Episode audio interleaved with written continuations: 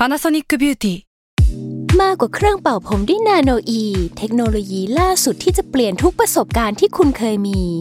นาโนอีมอยส์เจอร์พลัสเพิ่มความชุ่มชื้นให้เส้นผมหลังใช้งานมากขึ้นถึง 18 เท่า พร้อมชะลอการเฟดของสีผมสำหรับคนชอบทำสีผม ดูแลความชุ่มชื้นทั้งเส้นผม หนังศีรษะและผิวคุณ Panasonic NA0J มีเทคโนโลยี nanoe ที่ care only you s a l m o n PODCAST มัน สด อร่อย ทฤษฎีสมคบคิดเรื่องลึกลับ สัตว์ประหลาดฆาตกรรม ความลี้ลับที่หาสาเหตุไม่ได้ เรื่องเล่าจากเคสจริงที่น่ากลัวกว่า fiction สวัสดีครับ ผมยชญ์ บรรพพงศ์ผมธัญวัฒน์อิพภูดม นี่คือรายการ Untitled Case สวัสดีครับ สวัสดีครับ ยินดีต้อนรับเข้าสู่รายการ Untitled Case อีกเช่นเคยครับผม วันนี้เรามาอยู่กันใน EP ที่ 30 แล้ว ตัวเลขกลมๆอะสามสิบอะ เออ คือคือ30เนี่ยถ้าตีว่าตอนหนึ่งประมาณ40 50นาทีเนี่ยเออแสดงว่าผมจ้องนั่งจ้องหน้าพี่ทันมามากกว่า30ชั่วโมงนะโอ้โห มันคงเป็นเรื่องดีๆแหละยศ คือวันเนี้ยต้องบอกต้องแจ้งทุกคนไว้ก่อนนะครับ ว่าวันเนี้ยสสถานที่ที่เราอัดกันอะ คือบ้านของผมแล้วก็บ้านพี่ทันอ่า คือด้วยสถานการณ์บ้านเมืองอะมันทำให้เราต้องต้องปรับเปลี่ยนวิธีในการอัดด้วยเรื่องของโรคโควิดเองที่อาจจะป้องกันไม่ให้เรามาเจอกัน เราก็เลยต้องปรับเปลี่ยนวิธี ก็คือตอนเนี้ยใช้ซูมคุยกันฉะนั้นสิ่งที่ขาดหายไปมันคือเรื่องของความโบ๊ะบ้า ความแบบผมพูดมาอย่างนี้พี่ทันตอบกลับทันที ด้วยแพลตฟอร์มซูมเองมันจะอาจจะไม่เอื้อให้เกิดเหตุการณ์อย่างนั้นได้บ่อยครั้ง ก็มันอาจจะมีความ delay มีความเหลื่อมกันนิดนึง แต่ว่าก็จะพยายามทำให้ทุกอย่างมัน smooth ที่สุดนะครับผม วันนี้เรามาอยู่ในธีมเรื่องลึกลับในห้องปิดตายครับ ชื่อโคตรน่ากลัวเลย เออโอ้โหโคนันหน้าโคนันลอยมาเลยหน้าไอ้เจ้าหนูโคนันลอยขึ้นมาเออทำไมคือถึงเลือก topic นี้พี่ธัญ เราคิดว่าสถานการณ์แบบนี้อะที่หลาย ๆ คนกำลังต้องกักตัวเองอยู่ที่บ้าน work from home หรือว่าเขาเรียกว่าอะไรนะ remote learning ป่ะเรียนอยู่ที่บ้านอะเออเออมันก็อ่า เข้ากับเรื่องราวที่เราอยากจะชวนเล่าในช่วงนี้พอดีเลยคือห้องปิดตายอะคือเราโตมากับพวกโคนันคดีฆาตกรรมต่างๆ ที่มันมีมันมีการล็อกห้องแล้วก็มีการเสียเสียชีวิตเกิดขึ้นในห้องอะ เราคิดว่าอะไรนี้มันก็ดูลึกลับ มันอืมอืมมันเซ็กซี่ดีสำหรับคนที่ชอบแนวทริลเลอร์อยู่แล้วอะ ก็เลยเรื่องนี้มาแล้วคิดว่าน่าจะเข้ากับสถานการณ์ช่วงที่ทุกคนต้องอยู่บ้านนะครับอ่าช่วงเนี้ย work from home เนี่ยมันจะมีปัญหาอย่างหนึ่งคือ ต้องทำงานดึกขึ้นเพ ราะอะไรก็ไม่รู้นะ แต่ว่าถ้าสมมติว่าผู้คุณผู้คุณผู้ฟังอะฟังเรื่องของเราแล้วอะการ work from home ตอนดึกๆอะอาจจะทำให้มีจินตนาการบางอย่าง และลุ้นระทึกจนไม่ง่วงทำงานได้เยอะขึ้น อันนี้คือข้อดีใช่ไหมเอออันนี้อาจจะเป็นข้อดีก็ได้นะโอเคครับ โอเค เรื่องของเราในวันนี้ที่เราหยิบมานะครับ มันเป็นเรื่องราวที่เกิดขึ้นใน ปีหนึ่งแปดแปดสี่ครับยชญ์ครับเป็นเรื่องราวในอเมริกาครับ เกิดขึ้นในเมืองที่ชื่อว่าเซนต์ปีเตอร์เบิร์กแต่ไม่ใช่ในรัสเซียนะแต่เป็นเมืองเมืองหนึ่งในรัฐฟลอริดานะครับอืมอืมเรื่องราวเนี้ยมันเริ่มต้นจากที่ว่ามีผู้หญิงคนหนึ่งครับ ชื่อว่าคุณแมรี่ รีเซอร์น่าจะเป็นคนที่มีอายุแล้วแหละ อายุประมาณสักเกือบจะเจ็ดสิบปีอะครับ โดยส่วนใหญ่แล้วว่าเธอจะอาศัยอยู่ในอพาร์ตเมนต์ในห้องห้องที่มันแบบมีหลาย ๆ ห้องในบ้านอะตัวคนเดียวอะอ่าอ่าแล้วก็ ส่วนใหญ่แล้วด้วยความที่เป็นคนที่มีอายุแล้วอะแล้วอยู่คนเดียวด้วยอะเธอก็จะต้องสู้กับพวกอืมไอความเหงาอะความเดียวดายพอสมควรนะครับอ่าแต่ว่าถึงอย่างนั้นนะคุณอืมอืมอืมรีเซอร์เนี่ยครับ เธอก็มีแผนว่าในช่วงฤดูร้อนของกลางปีเนี่ย เธออะจะออกไปเที่ยวในภาคเหนือของอเมริกาครับ คือเข้าใจว่าคงเหงาและอยากจะเปลี่ยนบรรยากาศอะแต่ว่าอาจจะด้วยเหตุผลด้านอะไรก็ไม่รู้นะอาจเช่น สุขภาพหรือว่าเรื่อง ปัญหาเรื่องการเงินน่ะมันทำให้ทริปที่เธอวางแผนไว้จะไปในครั้งนั้นน่ะ มันต้องล่มลงกลางคันเว้ยอืมหลังจากนั้นน่ะคุณรีเซอร์ก็ค่อนข้างเครียดอะ เพราะว่าอย่างที่เราบอกเธอเป็นคนที่เหงาอยู่แล้วอะแล้วก็ไม่ค่อยอยากจะอยู่บ้านเท่าไหร่อะครับ พอแผนที่วางไว้ความตั้งใจที่มีอยู่มันหายไปอะ เธอก็เริ่มซึมซึมๆมากขึ้น เริ่มเครียดมากกว่าเดิมอะพอมันมาถึงช่วงที่เธอต้องออกไปจริง ๆอะคือแบบ ถ้าตามแผนฉันต้องได้ฉันต้องได้ออกไปที่นี่อะ แต่พอมันเดินมาถึงเวลานั้นแล้วจริงๆอะมันไม่ได้เกิดขึ้นอะ ไอความเครียดมันก็มากขึ้นใช่ป่ะมันเป็นช่วงเวลานี้เองอะน่าจะเป็นช่วงประมาณสักเดือนกรกฎาคมอะครับ ลูกชายของเธออะที่ชื่อว่าริชาร์ดเนี่ยครับริชาร์ด รีเซอร์ เนี่ย ก็มาเยี่ยมอืมคุณแม่ที่บ้านน่ะ ในตอนนั้นเองอะ คุณรีเซอร์ก็เข้าใจว่าบอกกับลูกอะว่าเออช่วงนี้เครียดนะเหงานะ เธอก็มีวิธีการแก้ไขด้วยการกินยาที่เรียกว่า Seconal tablet อะคือเราต้องอธิบายกันว่า มันคือยาที่พวกหมอหรือพยาบาลนะครับ จะให้ผู้ป่วยกินก่อนที่จะผ่าตัดอะมเพื่อทำให้จิตใจมั่นคงหรือว่านิ่งขึ้นอะอืมมันคือพวกยากล่อมประสาทอะไรอย่างงี้ปะไม่แน่ใจเลยว่ะ แต่ว่าที่เรารู้ว่าสรรพคุณมันคือทำให้คนมันจิตใจสงบนิ่งมากขึ้นน่ะ อืมอืมอืมน่าจะมีผลเกี่ยวกับทางด้านประสาทสมองพอสมควรนะครับ เธอก็บอกว่าเนี่ย ที่ผ่านมาหลายวันเนี่ยเธอกินอันนี้มาตลอดเลยครับ แล้วก็บอกด้วยว่าเดี๋ยวคืนเนี้ยเธอจะกินมันสักสองเม็ดก่อนเข้านอนเว้ยเหมือนคิดว่ามันกลายเป็นยาพาราไปประมาณนึงไปแล้วอะอ่าอ่าซึ่งเราก็อืมไม่อยากจะแนะนำนะว่ามันเป็นวิธีการที่ถูกต้องอะ เพราะว่าบางอย่างมันต้องมีก็เลยกนะอือหือต้องกินภายใต้การดูแลของแพทย์หรือว่าตามคำสั่งของแพทย์อะเนาะครับ แต่ต่างคนก็ต่าง condition เนาะพี่ใช่ธัญใช่ใช่ไอ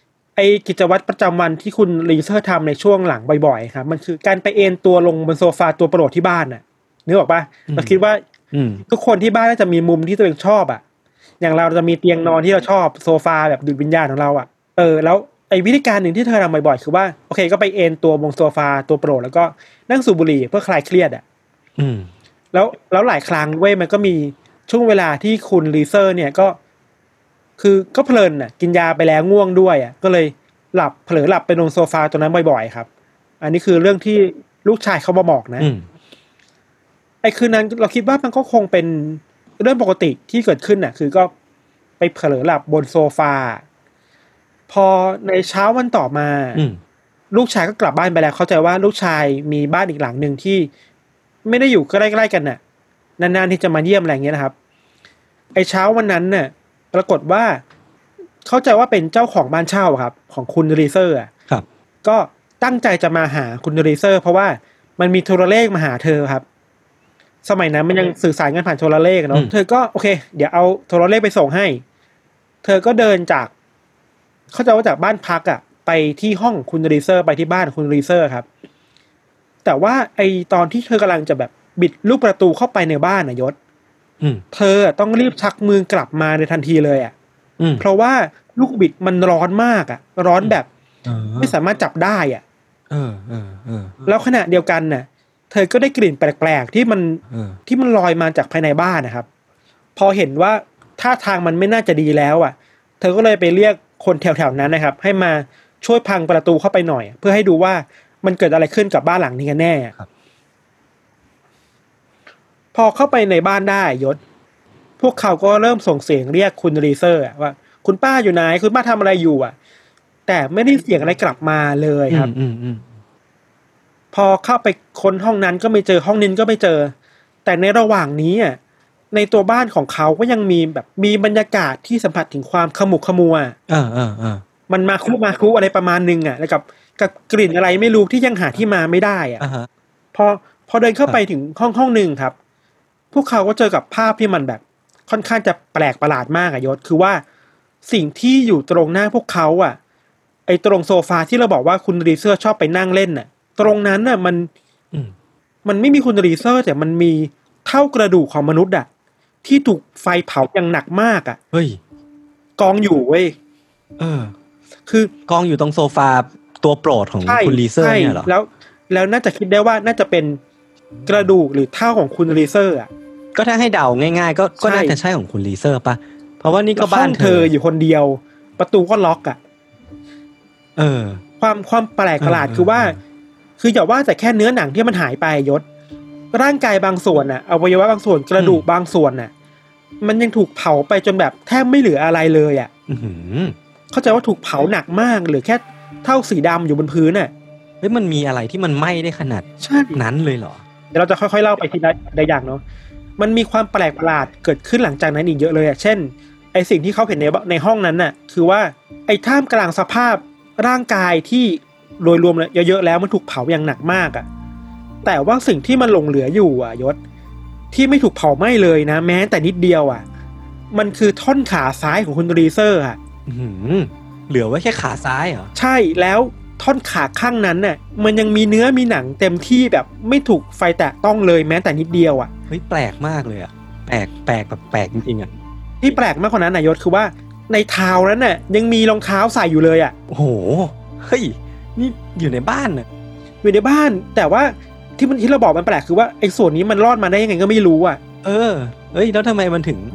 ถ้าถ้ามีเนื้อหนังอยู่อะพี่ธันแสดงว่ามันไม่ถูกเผาไหม้เลยปะ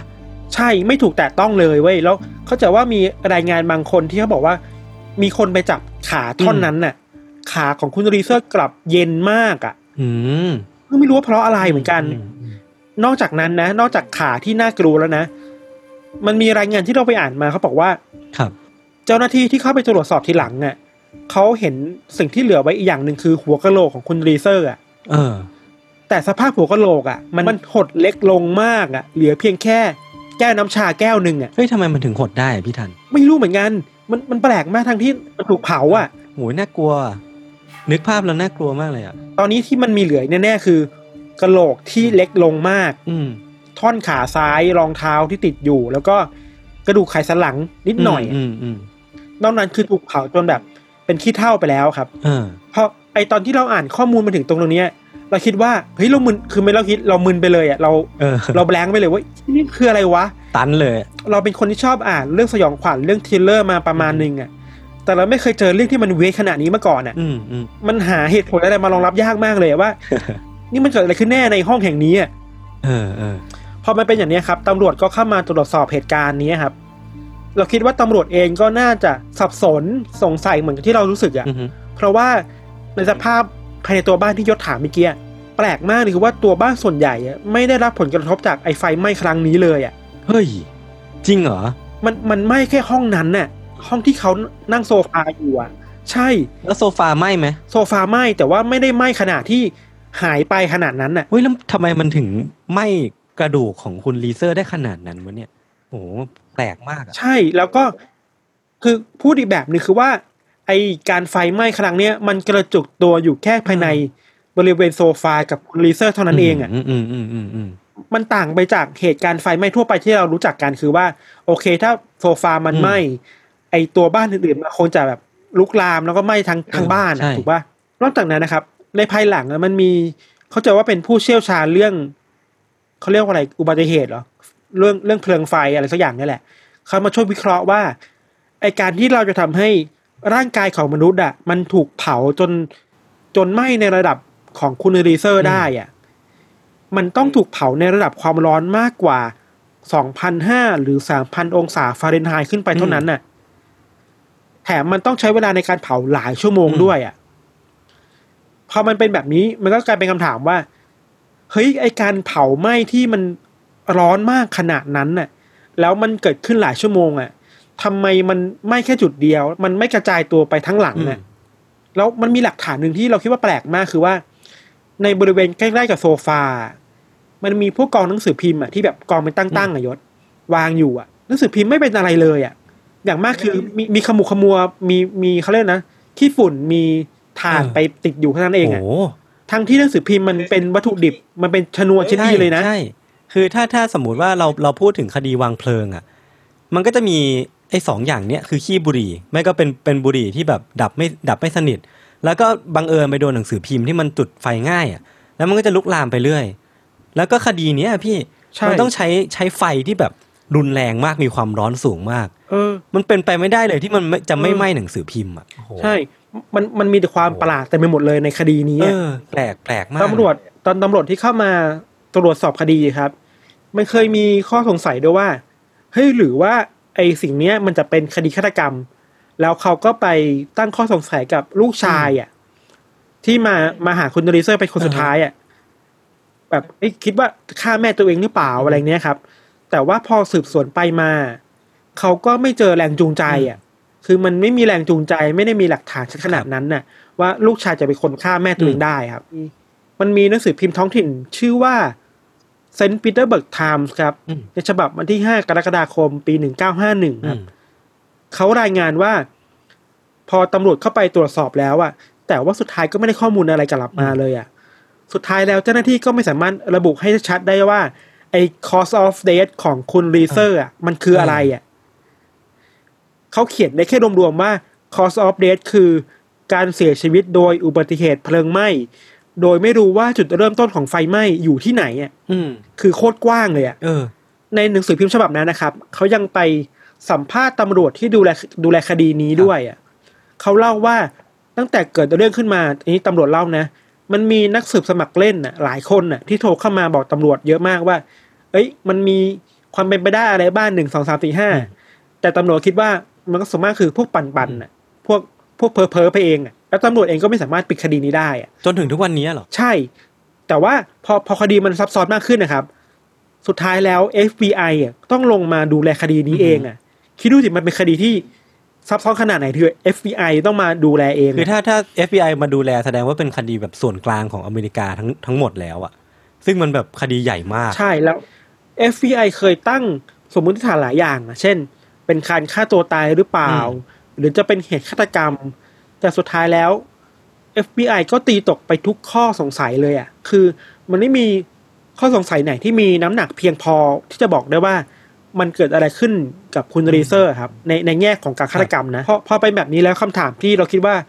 มันก็น่าค้างคาใจมากๆ คือว่า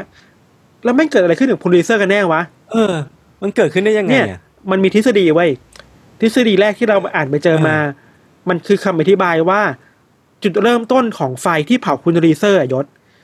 มันมาจากภายในตัวของคุณรีเซอร์เองอะเอ้ยจริงปะเนี่ย อันนี้คือผมแอบคิดเล่นๆ แต่ว่าไม่คิดว่ามันจะมีคนที่ออกมาเป็นทฤษฎีจริงๆ เออพี่เล่าต่อพี่เล่าต่อ ทฤษฎีนี้เรียกว่า spontaneous human combustion ครับ หรือแปลเป็นอ่า ไทยแบบง่าย ๆ เลยนะคือว่า ทฤษฎีมนุษย์ที่ถูกเผาไหม้อย่างต่อเนื่องจากภายในร่างกายตัวเองอะอืมันเออมันเป็นทฤษฎีที่อยู่บนพื้นฐานที่ว่า ของเหลวในร่างกายมนุษย์เราอะครับมันไม่รู้มันเกิดอะไรขึ้นนะมันมันได้กลายเป็นแก๊สอะแล้วหลังจากนั้นน่ะ มันก็ได้สร้างปฏิกิริยาทางเคมี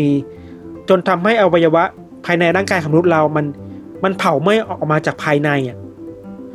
อันนี้คืออธิบายแบบภาพรวมมากๆเลยนะความจริงมันมีดีเทลเรื่องเคมีอีกเยอะอะแต่ว่าเออแต่ว่าทฤษฎีนี้มันก็มีช่องโหว่หลายอย่างอย่างแรกคือว่าเฮ้ยร่างกายเราอย่างที่เรารู้ว่ายศคือว่า มันประกอบด้วยของเหลวเป็นหลักถูกป่ะเข้าใจว่าเจ็ดสิบเปอร์เซ็นต์่ะในร่างกายเรามันเป็นของเหลวอะ แล้วของเหลวในร่างกายเราอะครับมันมีคุณสมบัติที่ไม่ได้ติดไฟนะอืมรวมถึงว่า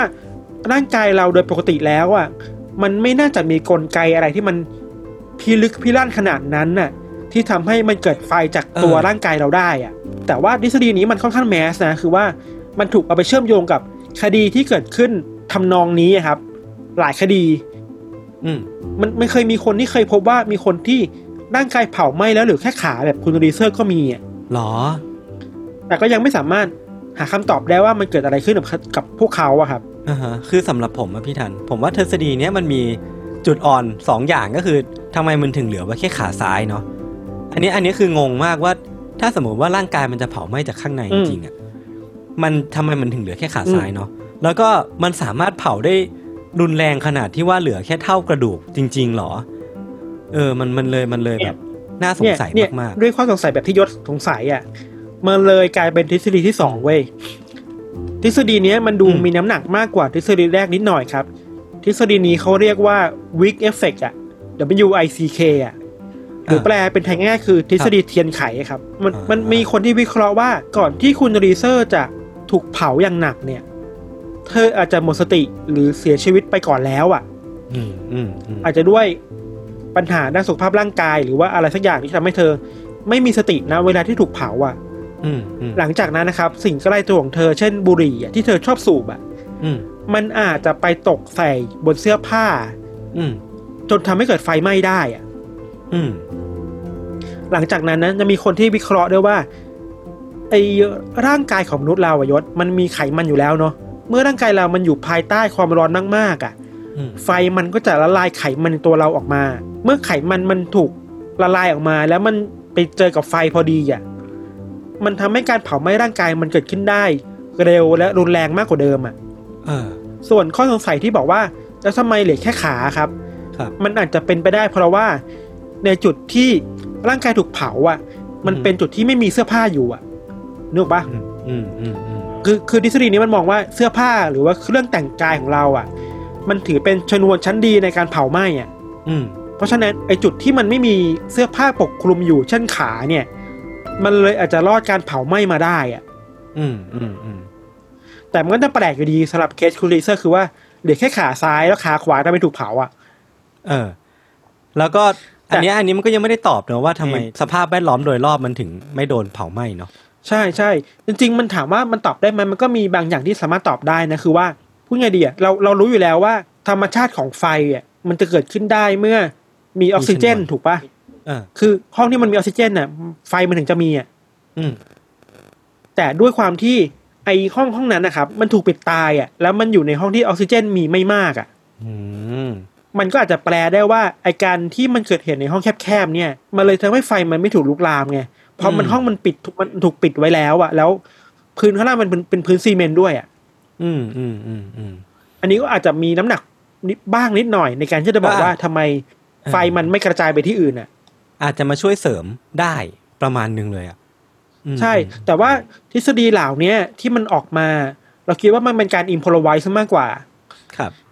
คือเอ้ย จุดนี้เกิดขึ้นอะไรอะเอาเอาทฤษฎีไปครอบ แต่ว่าในแต่ละทฤษฎีมันก็มีช่องโหว่อยู่หลายอย่างนะครับ อืมอืมแล้วก็อย่างที่เราบอกไอ้ที่กลับมาที่ทฤษฎีเทียนไขอะ มันมีหลักฐานหนึ่งที่คนที่เชื่อในทฤษฎีนี้เขาเชื่อกันคือว่า ไอ้หลักฐานที่ตำรวจไปเจอในบริเวณเถ้ากระดูก หรือว่าตรงโซฟาของคุณรีเซอร์อะมันมีไขมันที่กองอยู่ตรงนั้นเยอะพอสมควรเลยอะอ่าซึ่งมันสอดคล้องกับการที่คิดว่าเอ้ยไขมันมันถูกละลายออกมาแล้วถูกไฟให้มันเผาผลาญมากขึ้นน่ะ ครับ อันนี้ก็อาจจะเป็นไปได้บ้างอืมอืม ผ่านไปสองทฤษฎีเนาะมันมีอีกทฤษฎีหนึ่งอันเนี้ยค่อนข้างบ้าบอหน่อยเว้ยแล้วออกตัวไว้ก่อนเลยคือคือเราไปอ่านมาไอ้หนังสือพิมพ์ฉบับเดิมแหละเขาเล่าไว้ว่าตำรวจคนเนี้ยตำรวจที่เป็นเจ้าของคดีอะครับ มันมีคนที่เขียนจดหมายมาวิเคราะห์กับตำรวจเยอะมากเลยหนึ่งคนที่มันมันถูก quote ไว้ในไว้ในหนังสือพิมพ์ฉบับเนี้ยเขาเล่าว่า ในวันนั้นน่ะเขาเห็นดวงไฟดวงใหญ่มากอะยศ เออลอยลอยผ่านเข้ามาจากข้างนอกบ้านน่ะ เข้ามาอือฮะในหน้าต่างของของบ้านคุณรีเซอร์อะเออแล้วเชื่อว่าไอ้ดวงไฟดวงนี้แหละ มันน่าจะเป็นสาเหตุที่ทำให้เธอเสียชีวิตแล้วก็ถูกเผาเว้ยเดี๋ยวนะ เดี๋ยว พี่อุตส่าห์เอาเอาทฤษฎีวิทยาศาสตร์เข้ามาสามอัน อันที่สี่พี่ยังไม่วายจะเอาเรื่องเรื่องอย่าบอกนะว่าเอเลี่ยนอีกอะอย่าบอกนะว่า Mothman อะเฮ้ยเอ้ยมันมันมีคนคิดว่าเป็นเอเลี่ยนนะแต่เราอ๋อคิดว่ามันไอเนี้ยเรายอมรับว่าแม่งเพอร์เจอร์ไปหน่อยเว้ยเอ้ยเราเข้าใจว่ามันเพอร์เจอร์มากแต่ว่า เราอยากหยิบไอทฤษฎีนี้มาเล่าเพราะว่า อยากจะให้คนเห็นว่า ไอเวลามันเกิดเหตุการณ์ที่น่ากลัวแบบนี้ มันหาคำตอบไม่ได้แบบเนี้ยอืมมันเป็นเรื่องที่แทบจะเป็นอัตโนมัติเลยบางที่คนมันจะปั่นเรื่องวิทย์เวียดออกมาด้วยเหมือนกันอะอืมอืมนึกออกปะครับ คือเวลามันมีทฤษฎีอะไรที่เราบอกว่า มันหาคำตอบไม่ได้ มันมีเหตุการณ์ที่มันลี้ลับ ไม่รู้จะอธิบายได้ยังไงดีอะไอ้พวกเรื่องลี้ลับลึกลับแบบนี้แหละ มันจะออกมาเว้ยเออแล้วมันสนุกกว่าทฤษฎีปกติด้วยไงประเด็น แต่เราคิดว่ามันก็ได้แค่ความบันเทิงอะแต่มันเอาไป take it serious ไม่ได้อะเออเออเออเออแต่ว่ามันมีอีกปมหนึ่งที่เราทิ้งไว้คือว่าครับแล้วเรื่องหัวกะโหลกของคุณรีเซอร์ที่มันเล็กลงมากๆอะเออที่บอกว่ามันเล็กลงเหลือแค่ แก้วน้ำไม่เออแก้วแก้วแก้วกาแฟอะไรสักอย่างเนี่ยอืมมันมีคนที่ตั้งข้อสังเกตในภายหลังด้วยยศว่า เรื่องนี้มันอาจจะไม่จริงก็ได้อะอืมแล้วมันอาจจะเป็นการรายงานที่เวอร์เกินไปของสื่อมวลชนน่ะอืมคือ อาจจะเป็นการสังเกตผิดว่า เอ้ย ไอ้รูปภาพที่เป็นเท่ากระดูกหรือว่าเป็นชิ้นส่วนที่เหลืออยู่ของคุณรีเซอร์อะอืมมันจะมีบางส่วนที่มันคล้ายกับหัวกะโหลกคนน่ะอ๋อเลยเลยตีความผิดว่ามันเป็นหัวกะโหลกหรือเปล่าเนี่ย เก็ตแล้วเออเออเออคือคือโหคดีนี้มันเลยมีไอความอีหยังวะหลายอย่างมากรวมอยู่เออเออสนุกดีสนุกดี แต่ที่เราคิดว่าที่สำคัญมากๆคือว่าเฮ้ยในคดีแบบเนี้ย ในห้องผิดตายอะอือหือ ในห้องที่มันถูกล็อกถูกถูกปิดประตู มีออกซิเจนไม่มากอะ อืม มันก็เป็นโชคดีอยู่ในระดับหนึ่งนะ ที่ทำให้ไฟมันไม่ลุกลามเลยไปที่อื่นด้วยอะ ครับ อืมอืมอืมเนาะตอนแรกอะพี่ธัญผมนึกว่ากะโหลก เจ้าของกะโหลกเล็กอันนั้นอะอาจจะเป็นเด็กสักคนหนึ่งที่อยู่ในห้องนั้นกับคุณรีเซอร์ด้วย แล้วตำรวจอะเข้าใจผิดว่าเนี่ยเป็นกะโหลกของคุณรีเซอร์ แต่จริงๆแล้วเป็นกะโหลกของเด็กคนหนึ่ง มันจะเป็นไปได้ถ้ามันมีคนที่อยู่กับคุณรีเซอร์ด้วยอะ แต่ว่าอืมอืมบ้านหลังนี้มันเธออยู่คนเดียวอะอืมคือนอกจากเหตุการณ์ที่เป็นแบบนี้อะยศมันยังมีเหตุการณ์ที่คล้ายๆ กับคุณรีเซอร์ เยอะมากครับ เราไปดูสารคดีอันหนึ่งแล้วเขาไปสัมภาษณ์ผู้เชี่ยวชาญเรื่องไอเหตุการณ์คนไฟลุกแบบเนี้ยเฮ้ยมีผู้เชี่ยวชาญด้วยเหรอ มี แล้วเขาบอกว่า เฮ้ยที่เขาไปศึกษามา มันมีเหตุการณ์แบบนี้เกิดขึ้น เกือบสองร้อยเคสอะอืมที่มีมนุษย์ถูกเผาในลักษณะที่แบบ inside out แบบเนี้ยอ่าฮะแล้วบางคนคือว่าอย่างที่เราบอกคือ เหมือนคุณรีเซอร์เลยอืมถูกเผาทั้งร่างกาย เหลือแค่ขาเท่านั้นเองอะแสดงว่าขาเนี่ยเป็นอวัยแต่วะว่าที่แบบเหลือเหลือทุกครั้งที่มีเหตุการณ์อย่างนี้เหรอ เออโอ้โหแปลกแต่จะเป็น pattern อะไรบางอย่างที่เออ ที่เรายังไม่สามารถหาคำตอบได้ว่าทำไมถึงเป็นขาที่เหลืออยู่อะเออเออเออเออมันมีบางกรณีหลังจากนั้นบางที่ขาเหลยสองข้างขาขายังอยู่ในลักษณะที่เหยียดตึงมากอะอืมโคตรน่ากลัวเลยอะเนกอะปะเออมันเหมือนคนที่ถูกหันขาออกมา อืมแล้วก็เราคิดว่ามันมีคนที่หมกมุ่นกับคดีคนที่ไฟลุกแบบนี้เยอะอะอืมสารคดีอันหนึ่งที่เราไปเจอมาคือว่า มันมีการไปเชื่อมโยงกับคดีหนึ่งใน เข้าใจว่าในอังกฤษหรือเปล่านะไม่แน่ใจนะครับ เขาบอกว่ามันมีครอบครัวหนึ่งที่แบบใช้ชีวิตอยู่ด้วยกันปกติอะครับ แล้วน่าจะเป็นพี่สาวน้องสาวมั้งอะผู้ชายที่เป็นน้องน้องชายนะเขาบอกว่า ในระหว่างที่กำลังกินข้าวอยู่ดีๆอะกำลังเขากำลังสูบไปอะสมัยก่อนมันชอบสูบไปกันเนาะอืมแล้วพี่สาวเขาอะที่อยู่ข้างๆอะอยู่ดีๆอะเธอก็หายใจออกมาเป็นไฟอะยศเฮ้ย เดี๋ยว จริงเหรอ เหมือนมังกรอะที่พี่พ่นไฟได้เอออากาศที่ออกซิเจนที่ออกมาจากร่างกายมันเป็นมันเป็นไฟอะ เออเออ อันนี้คือโห extreme มากเลยนะเออแต่ว่าเคสนี้มันก็จริงๆมันมันเกิดขึ้นจริงนะอือฮึแต่มันยังเป็นเรื่องที่ดีเบตกันอยู่ว่า มันไหม้แค่ไหนกันแน่อืมแล้วสาเหตุมันคืออะไรอืมมันก็แปลกดีคือว่าเอ้ยตกลงแล้ว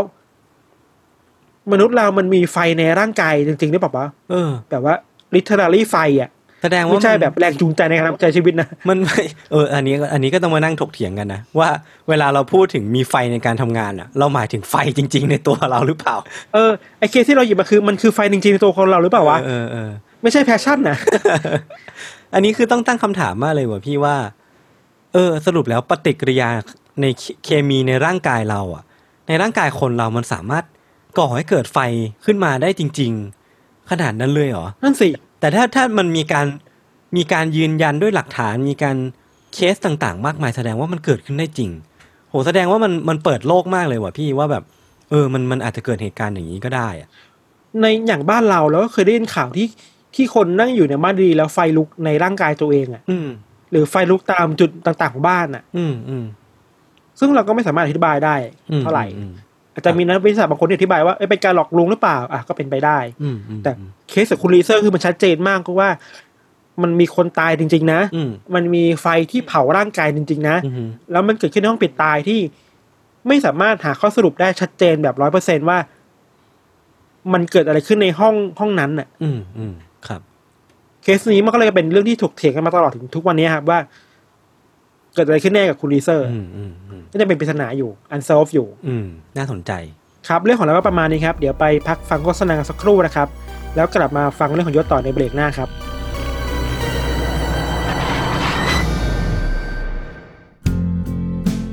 สวัสดีครับ คุณผู้ฟังทุกท่านนะครับ ผมไอติมพริษฐ์ วัชรสินธุนะครับวันนี้อยากจะมาชวนทุกคนเนี่ยมาฟังรายการพอดแคสต์แรกของผมนะครับ ชื่อว่า Pro and Con นะครับ โดยซีซั่นแรกเนี่ยเราจะตั้งชื่อว่า Pro and Consult นะครับที่จะพาทุกคนเนี่ยไปฟังหลักคิดที่ผมได้จากอาชีพแรกในชีวิตผม นั่นก็คือการทำงานในบริษัท consult ที่ชื่อว่า McKinsey นะครับเคล็ดลับไม่ว่าจะเป็นการร่วมงานกับคนต่างวัย การสมัครงานยังไงให้มีโอกาสได้สูงนะครับการทำความรู้จักกับคนแปลกหน้ายังไงให้รวดเร็วนะครับทั้งหมดนี้เนี่ยสามารถติดตามได้ใน Pro and Consult นะครับพอดแคสต์ที่จะออกอากาศตอนใหม่ ทุกวันพุธทุกช่องทางของ Salmon Podcast ครับ Pro and Consult Podcast กับผม ไอติมพริษฐ์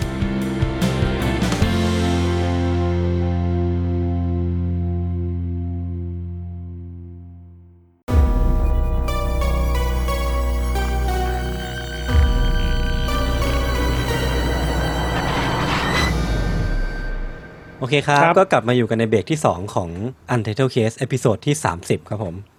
ก็บอกกันอีกรอบนึงเผื่อเผื่อใคร เลื่อนมาฟังตอนเบรกว่าวันนี้เราอัดกันผ่านซูมเนาะจากที่ฟังไปเมื่อกี้ก็จะมีตะขุกตะขักนิดนึง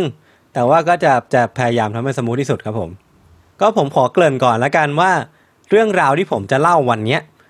ต้องผมต้องขอบูชา ขอชาบูพี่ทันนิดนึง ขอแบบสรรสรรเสริญ คือตอนแรกอะ ผมอะหยิบเรื่องนี้มาใช่ไหมแล้วก็ผมก็ไปบอกพี่โจเพราะปกติแล้วธรรมเนียมเราคือจะไปบอกพี่โจก่อนว่า ครับ เราจะเล่าเรื่องอะไรในสัปดาห์นี้ ปรากฏผมก็เล่าไป เล่าไปนานอะห้านาที พี่โจก็บอกว่า เฮ้ย โอ้โห สนุกว่ะ แต่ชนนะ โอ้โห กูแบบ อืมเอาแล้ว โอ้โห แล้วตอนนั้นนะผมเขียนสคริปต์แบบเสร็จเรียบร้อยแล้วอะสิบสองหน้า A4 ผมก็แบบอะเอาละ ผมก็เลยถามพี่โจ พี่โจพี่ธันเขาเขียนสคริปต์เสร็จแล้ว เออ แล้วก็ เออ แล้วตอนนั้นพี่ธัญเขียนเสร็จแล้ว แต่ว่า เนี่ยแหละ เป็นบุเขาเรียกว่าอะไรนะ บุญบุญญานุการไม่ใช่ บุญคุณบุญคุณอนันต์ของพี่ธัญที่ว่าเขาเขายอมเปลี่ยนเรื่องให้ทำให้ผมสามารถเล่าเรื่องนี้ได้ต่อไป ซึ่งก็เป็นเรื่องที่ครับผมกำลังจะเล่าต่อจากนี้นั่นแหละ คือเรื่องเนี้ยครับมันเกิดที่ย่าน West Moncrieff Place เมืองเดนเวอร์สหรัฐอเมริกานะครับ ก็คือมันมีบ้านของสองสามีภรรยาคู่หนึ่ง ที่ชื่อว่าฟิลิปแล้วก็เฮเลนปีเตอร์สคือคุณปีเตอร์เนี่ยเขาเป็นอดีตพนักงานรถไฟที่เกษียณแล้วในปี 1930 แล้วก็ ทั้งสองคนเนี่ยมีลูกด้วยกัน 1 คนเป็นลูกชายเนาะชื่อว่าฟิลิปปีเตอร์สจูเนียทั้งสองสามีภรรยาเนี่ยเป็นคู่ที่ดูจากภายนอกแล้วอะค่อนข้างที่จะมีความสุขอะ happy กันรักกันแล้วก็โรแมนติก sweet กัน แล้วก็ทั้งสองคนเนี่ยชอบที่จะเล่นดนตรีอย่างมาก โดยเฉพาะเครื่องที่เรียกว่าเครื่องแมนโดลินเนาะคือแมนโดลินมันลักษณะมันจะคล้ายๆกีตาร์หรือว่าคล้าย ๆ แบบพวกไวโอลินอะไม่ผมก็ไม่แน่ใจเหมือนกันว่ามันเล่นยังไง แต่ว่ามันมันมีความแบบเป็นเครื่องสายนี่แหละ เดี๋ยวเดี๋ยวผมจะแปะรูปไว้ใน comment แล้วกันนะครับ ก็คือทั้งสองเนี่ยชอบเล่นไอ้เครื่องแมนโดลินนี้มาก จนจนขนาดที่ว่าเป็นเป็นสมาชิกของ Denver Musician Club แล้วก็ชอบจัดคอนเสิร์ตเล็กๆ ในละแวกบ้านอยู่แบบบ่อยครั้งอะแล้วก็เรียกได้ว่าทั้งสามคนเนี่ยก็คือคุณฟิลิป คุณเฮเลน แล้วก็ลูกชายของทั้งทั้งคู่นะครับ ใช้ชีวิตอยู่อย่างปกติสุข เรียบง่ายในบ้านที่ทำจากอิฐธรรมดาธรรมดาหลังหนึ่งอยู่อย่างมีความสุขอะ่ะเป็นชีวิตที่ค่อนข้างน่าอิจฉาประมาณหนึ่ง จนกระทั่งในเดือนกันยายนปี 1941อะครับ ตอนนั้นน่ะลูกชายของทั้งคู่ก็ได้แต่งงานออกไปมีครอบครัวเรียบร้อยแล้วแหละ คุณเฮเลนในวัย 69 ปีอะก็ได้เกิดอุบัติเหตุ หกล้มจนสะโพกหัก แล้วก็ต้องไป admit นอนรักษาที่โรงพยาบาล ทิ้งไว้ให้สามีที่เป็นที่ชื่อฟิลิปเนี่ยในวัย 71 ปีอะต้องอยู่บ้านเพียงลำพัง จังหวะนั้นนะครับ หลังจากนั้นเป็นต้นมากิจวัตรประจำวันของคุณฟิลิปก็มีความเปลี่ยนแปลงไปประมาณหนึ่ง ก็คือทุกๆวันเนี่ยคุณฟิลิปก็จะต้องออกไปเยี่ยมคุณเฮเลนที่เป็นภรรยาที่โรงพยาบาล แล้วก็กลับบ้าน แล้วก็ในระหว่างวันเนี่ยไม่ว่าจะเป็นมื้อเช้า มื้อเย็นหรือว่ามื้อเที่ยงเนี่ยเพื่อนบ้านน่ะที่ค่อนข้างที่จะเอ็นดูคุณฟิลิปเนี่ยหรือว่าหลงสนิทสนมกับกับคุณฟิลิปเนี่ยก็มักที่จะชวนคุณฟิลิปไปกินข้าวด้วยกันเสมอ แล้วก็ในวันที่ 17 เดือนตุลาคม คุณเฮเลนเนี่ยเข้าโรงพยาบาลไปได้ประมาณเดือนหนึ่งแล้ว แล้วก็คุณฟิลิปอะ ก็กลับมาจากการเยี่ยมคุณเฮเลนที่โรงพยาบาลเรียบร้อย แล้วก็ในเย็นวันนั้นเนี่ยเขาได้รับการนัดหมายให้ไปทานข้าวเย็นด้วยจากบ้านของครอบครัวรอส ซึ่งเป็นบ้านที่อยู่ฝั่งตรงกันข้ามเนี่ยแหละ แต่ว่าพอถึงเวลาที่นัดหมายกันแล้วครับ ครอบครัวรอสบอกว่าฟิลิปอะกลับไม่ไปตามนัด ก็คือพอถึงเวลานัดปุ๊บ คุณฟิลิปกลับไม่ไปถึงที่บ้านของคุณรอสตามที่นัดกันไว้ แล้วก็ปกติแล้วอะ คุณฟิลิปอะเป็นคนที่ตรงต่อเวลามากๆ แล้วก็แทบจะไม่เคยผิดนัดเลยทำให้คุณมิสซิสรอสเนี่ยเป็นห่วงมาก แล้วก็ต้องไปเช็คดูที่บ้านของคุณฟิลิปว่าเกิดอะไรขึ้น เมื่อไปถึงนะครับสิ่งแรกที่เธอพบอะคือข้างในบ้านอะมองจากข้างนอกเข้าไปอะไม่มีไฟดวงไหนเปิดอยู่เลย ก็คือเป็นบ้านที่ค่อนข้างมืดตอนนั้นอะแล้วก็ช่วงเวลานั้นเป็นช่วงเวลาที่พระอาทิตย์ใกล้ที่จะตกดินแล้ว เพราะฉะนั้นบรรยากาศโดยรอบมันจะค่อนข้างมืดอะ แล้วก็ตามปกติแล้ว ถ้าเป็นเวลาประมาณเนี้ยบ้านคุณฟิลิปจะต้องเปิดไฟในบ้านเรียบร้อยแล้วล่ะ เธอก็เลยรู้สึกว่าเหตุการณ์มันค่อนข้างที่จะผิดปกติ ก็เลยตัดสินใจเคาะประตูแล้วก็ตะโกนเรียก แต่ก็ไม่มีใครตอบกลับมาครับ จังหวะนั้นน่ะมีเพื่อนบ้านคนหนึ่งที่ชื่อว่าดอริสเบิร์กเนี่ยเดินผ่านมาพอดี ทั้งสองก็เลยช่วยกันปีนข้ามรั้วเข้าไปปลดล็อกประตูข้างหลังบ้านของคุณฟิลิป คือเข้าใจว่าทั้งทั้ง เพื่อนบ้านในละแวกนั้นนะครับ ค่อนข้างที่จะสนิทกันอยู่แล้วอืมแล้วก็น่าจะมีเหตุการณ์อย่างนี้เกิดขึ้นบ้างแหละ ก็เลยมีการปีนรั้วข้ามกันก็คือแบบคงไม่ได้โกรธกันไม่ได้ไม่ได้เป็นการก้าวล่วงมันอะไรคือความใกล้เท่ไหร่ชิดกันถูกปะเออเออมันมันสนิทกันอะเหมือนเป็นครอบครัวเดียวกันอะในละแวกนั้นนะครับ ทั้งสองคนพอพอปีนข้ามรั้วเข้าไปเสร็จอะก็เข้าไปทางประตูหลัง ซึ่งเข้าใจว่าตอนนั้นอะมันล็อกอยู่ แล้วก็เป็นการล็อกจากด้านนอก ทั้งสองคนก็เลยทำการปลดล็อก กรอนประตูแล้วก็เข้าไปในบ้าน พอเข้าไปในบ้านเสร็จปุ๊บอะครับข้างในบ้านก็มืดอย่างที่เห็นจากข้างนอกแหละ ก็คือไม่มีไฟดวงไหนเปิดอยู่เลย ทั้งสองคนก็เลยมุ่งเข้าไปตรงตรงครัวก่อน ซึ่งน่าจะเป็นบริเวณที่คุณฟิลิปอะชอบที่จะนั่งอยู่ ทั้งสองคนก็เลยไปตรงครัวก่อนเนาะแล้วก็ทำการเอื้อมมือไปที่สวิตช์ไฟตรงห้องครัวทันทีที่คุณรอสเนี่ย เอื้อมมือไปเปิดไฟเสร็จปุ๊บอะไฟที่มันสว่างขึ้นมา มันทำให้เผยเห็นว่า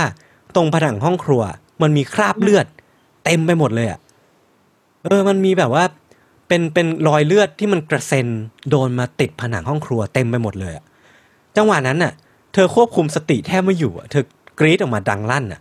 แล้วก็หลังจากที่ตั้งสติได้อะครับ ก็ค่อยๆ ไล่เปิดไฟไปตามห้องต่างๆ ในบ้าน เลยทำให้เห็นว่าไอ้คราบเลือดนั้นน่ะ มันมีลักษณะเหมือนแบบ เป็นรอยลากไปอะ ผ่านประตูบ้านไปแล้ว แล้วก็เหมือนไปหยุดอยู่ที่ประมาณห้องนั่งเล่นหน้าบ้านอะ เธอก็เลยตัดสินใจเดินเข้าไปกับเพื่อนบ้านอีกคนหนึ่งที่ชื่อว่าคุณดอริสเนี่ย เดินกันไป ตามตามตามรอยเลือดนั้นไป จนไปหยุดอยู่ที่ห้องหน้าบ้าน คือผมต้องบอกก่อนว่าปลายทางของไอ้รอยเลือดเนี้ยมันคือร่างไร้วิญญาณของคุณฟิลิป ที่กำลังนอนคว่ำหน้าจมกองเลือดอยู่ แน่นิ่งแล้วแหละก็คือแบบเห็นก็รู้อะว่าน่าจะเสียชีวิตไปแล้ว จากนั้นนะครับ เธอก็แจ้งตำรวจในทันที แล้วก็ซึ่งเวลาผ่านไปไม่นานตำรวจก็มาถึง แล้วก็เริ่มที่จะสืบสวนหาหลักฐานเพิ่มเติมกัน สิ่งแรกที่ทีมสืบสวนแล้วก็ทีมชนสูตรพบอะครับ ก็คือคุณฟิลิปเนี่ยสภาพศพอะถูกทุบด้วยของแข็งทั้งหมดประมาณ 37 ครั้งโอ้เรียกได้ว่าโหดเหี้ยมมากอะ่ะ คือทั้งผิวหนังกระดูกหรือว่าอะไรก็ตามอะน่าจะน่าจะค่อนข้างที่จะบอบช้ำประมาณหนึ่งอะถูกกระทำอย่างโหดเหี้ยมอะครับ แล้วก็ไอไอการที่เขาถูกทุบตีทั้งหมด 37 ครั้งนั้นอะทำให้สถานที่เกิดเหตุหรือว่าก็คือห้องครัวนั้นอะมีรอยเลือดกระเซ็นติดไปทุกพื้นที่ แทบจะไม่มีพื้นที่ไหนว่างเลย จากการรายงานของตำรวจอะบอกว่ารอยทุบตีจำนวนมากอะเรียกได้ว่าส่วนใหญ่ของรอยทุบตีอะมันจะอยู่บริเวณท่อนแขน ของฟิลิป นั่นแปลว่าคุณฟิลิปพยายามที่จะเอาแขนป้อง ในขณะที่เขาถูกคนร้ายทุบตีแล้วอะคือเขาพยายามอย่างที่สุดแล้วแหละในวัย71ปีอะที่จะป้องกันตัวเองไม่ให้ไม่ให้ถูกทำร้ายอะแต่ว่าสุดท้ายแล้วเขาก็ยังถูกฆาตกรรมลงอย่างโหดเหี้ยมอยู่ดี แล้วก็อีกอีกอีกสิ่งหนึ่งที่เป็นหลักฐานยืนยันว่าคุณฟิลิปพยายามป้องกันตัวเองแล้วมันคือ ไม้เท้าของคุณฟิลิปที่หักครึ่ง ตกอยู่ข้างๆศพของเขานั่นแหละ ก็คือมันมันแปลว่า อืมก็ต้องต่อสู้กันแบบรุนแรงมากถูกปะก็คือผมคิดว่าน่าจะมีการใช้ความรุนแรงประมาณเออหนึ่งเลยอะคือฟิลิปอะอาจจะไม่ได้ไม่ได้ใช้ความรุนแรงกลับไป แต่ว่าเรียกได้ว่าพยายามแล้วที่จะป้องกันตัวเอง แต่ก็ไม่เป็นผลมันเหมือนแบบ มีคนบุกเข้ามาฆ่า บุกเข้ามาทำร้าย อืมอืมอืมด้วยอุกอาจหน่อยเอ็กซ์ตรีมหน่อยอะไรอย่างเงี้เนาะใช่ประมาณนั้นเลยครับ หลังจากนั้นนะครับ ตำรวจก็ทำการสืบค้นให้ทั่วบ้าน เพื่อหาร่องรอยว่าเออมันอาจจะมีหลักฐานอะไรบางอย่างที่มันสามารถเล่าถึงเหตุการณ์นี้ได้ แต่ว่าไปไปมามาตำรวจก็รู้สึกว่าจนมุมเหลือเกินอะอับจนหนทาง หาทางไปต่อไม่เจอเลย เพราะว่าจากสภาพการในบ้านนะครับ ทุกประตูในบ้าน หรือว่ารวมไปถึงทั้งหน้าต่างเองอะ มันถูกปิดตายหมดทั้งสิ้น ก็คือทุกประตูถูกล็อกไว้ทั้งหมด หน้าต่างก็ถูกล็อกไว้ทั้งหมด รวมไปถึงประตูที่ทางเพื่อนบ้านเข้ามา มันก็ถูกล็อกจากด้านนอกถูกปะแสดงว่า เออ เขาก็ไม่สามารถตอบได้ว่า คนร้ายอะ มันเข้ามาจากทางไหน หรือแม้กระทั่งว่า คนร้ายอะก่อเหตุฆาตกรรมเสร็จแล้วอะเขาออกไปได้ยังไง เพราะว่าทุกอย่างมันล็อกหมด เออทุกอย่างมันล็อกหมด มันเลยกลายเป็นฆาตกรรมที่เกิดขึ้นในบ้านที่ปิดตายประมาณหนึ่งเลยอะอ่าเราไม่เห็นร่องรอยคนร้ายถูกปะไม่มีไม่มีร่องรอยใด ๆ เลยครับ ไม่ว่าจะเป็นรอยเท้า หรือว่ารอยนิ้วมือคราบเลือดอะไรเงี้ยครับก็ก็แทบจะไม่มีหลักฐานแต่เลยมันแค่แอดซูมได้ว่ามันมีการฆ่ากันเกิดขึ้นในบ้าน ถูกต้องแต่ถูกต้องคนร้ายอยู่ไหนถูกต้องไม่รู้ เข้ามาได้ไงไม่รู้ออกไปยังไงไม่รู้ ใช่ ด้วยความที่มันไร้หลักฐานโดยสิ้นเชิงอะครับ แต่ว่ามันก็ยังจะพอมีจุดที่น่าสงสัยอยู่บ้างในบ้านหลังเนี้ย จุดที่น่าสงสัยเพียงหนึ่งเดียวที่ตำรวจมีเลย มันก็คือเป็นมันจะเป็นช่องเล็กๆ ขนาดประมาณ 8 นิ้วคูณ15 นิ้ว ในตู้ในห้องเก็บของด้านชั้นชั้นบน คือตำรวจอะก็ไปเช็คดูแล้วแหละ ไปทำการเคาะดู ไปทำการพยายามเปิดดู แต่ปรากฏว่าไอ้ไอ้ช่องนั้นอะ มันน่าจะเล็กเกิน ขนาดที่ว่าไม่สามารถให้คนเล็ดลอดเข้ามาได้ หรือว่าไม่สามารถมีคนคนหนึ่งที่สามารถออกไปได้ แล้วก็ในตอนนั้นน่ะที่ที่ตำรวจไปสำรวจดูครับ ช่องนี้มันก็ถูกล็อกปิดตายไว้ ก็เลย ไม่น่าจะเป็นไปได้ ที่จะมีคนคนหนึ่งที่ใช้ช่องเนี้ยเป็นช่องเข้าออก อืมตำรวจก็เลยเลิกสงสัยตรงจุดนี้ไป แล้วก็พอเลิกสงสัยจุดนี้ไปอะกลายเป็นว่าตำรวจไม่เหลืออะไรให้สงสัยอีกเลยอะมันไม่มีอะไรที่บ่งชี้ไปมากกว่านี้แล้วอะ ไม่มีหลักฐานไม่มีพยานด้วยเนาะเออ ใช่ครับ ในบริเวณที่เกิดเหตุนะครับ หลักฐานที่ตำรวจพบอะ มันก็คือชิ้นส่วนที่หลุดออกมาของด้านจับปืนลูกโม่กระบอกหนึ่ง แล้วก็ ในที่เกิดเหตุนะครับตำรวจบอกว่ามันจะมีเตาเผาไฟที่ค่อนข้างที่จะดูอยู่ผิดที่ผิดทางประมาณหนึงอะ แล้วก็ในในมันจะมีกระบะใส่ไม้ไม้ที่เอาไว้เขี่ยถ่านในเตานั้นนะครับ ที่มันดูจะค่อนข้างแปลกตำรวจก็เลยสันนิษฐานว่า ไอ้ไม้ที่เอาไว้เขี่ยถ่านน่ะอาจจะเป็นอาวุธที่คนร้ายใช้ในการก่อเหตุก็ได้อืมก็เลยทำการส่งไอ้ไม้เนี้ย ไปให้ทางแลบพิสูจน์ดูว่ามันมีรอยนิ้วมือของคนร้ายอยู่หรือเปล่า หรือว่ามีคราบเลือดของคุณฟิลิปนี้อยู่หรือเปล่า หลักฐานน่ะมันก็จะมีประมาณเนี้ยแหละ ไม่ได้มีไปมากกว่านี้ อืมไอ้แล้วคำถามที่มากกว่าหลักฐานคือว่า แล้วตัวคนร้ายอะ อืมถูกป่ะคือมันมันเป็นปริศนามากอะ มากกว่าหลักฐานใช่อีกอะใช่ใช่เออ คือตำรวจอะด้วยความที่ว่ายังยังไม่สามารถงมไปหาคนร้ายได้เนาะก็เลยน่าจะมาดูกันก่อนที่เรื่องของแรงจูงใจ ก็คือข้อสันนิษฐานแรกของแรงจูงใจอะตำรวจบอกว่าน่าจะเป็นการฆาตกรรมที่ทำไปเพื่อชิงทรัพย์ ก็คือเป็นเป็นค่อนข้างที่จะเบสิกอะประมาณนึงอะว่ามันเกิดเหตุการณ์ฆาตกรรมขึ้นตำรวจก็จะชิงตีความไปก่อนว่าจะเป็นการชิงทรัพย์ก็ได้ โดยฆาตกรเนี่ยตอนเนี้ยอาจจะยังไม่รู้ว่าเขาใช้วิธีอะไรในการลักลอบเข้ามาในบ้าน แล้วก็ยังไม่รู้ว่าใช้วิธีอะไรในการลักลอบหนีออกไป แต่ว่าเดาไว้ก่อนว่าอาจจะเป็นการฆ่าชิงทรัพย์ แต่ว่าประเด็นเลยอะครับ พอสำรวจไปในบ้านเรื่อยๆอะสิ่งที่ตำรวจพบอะก็คือตามจุดต่างๆในบ้านอะมันจะมีเงินของครอบครัวปีเตอร์สเนี่ยที่วางไว้อย่างเปิดเผยตามจุดต่างๆ 200 ดอลลาร์บ้าง 400 ดอลลาร์บ้าง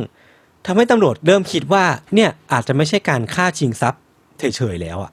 เพราะว่าถ้าสมมติว่ามันเป็นการฆ่าชิงทรัพย์จริงๆอะไอ้เงิน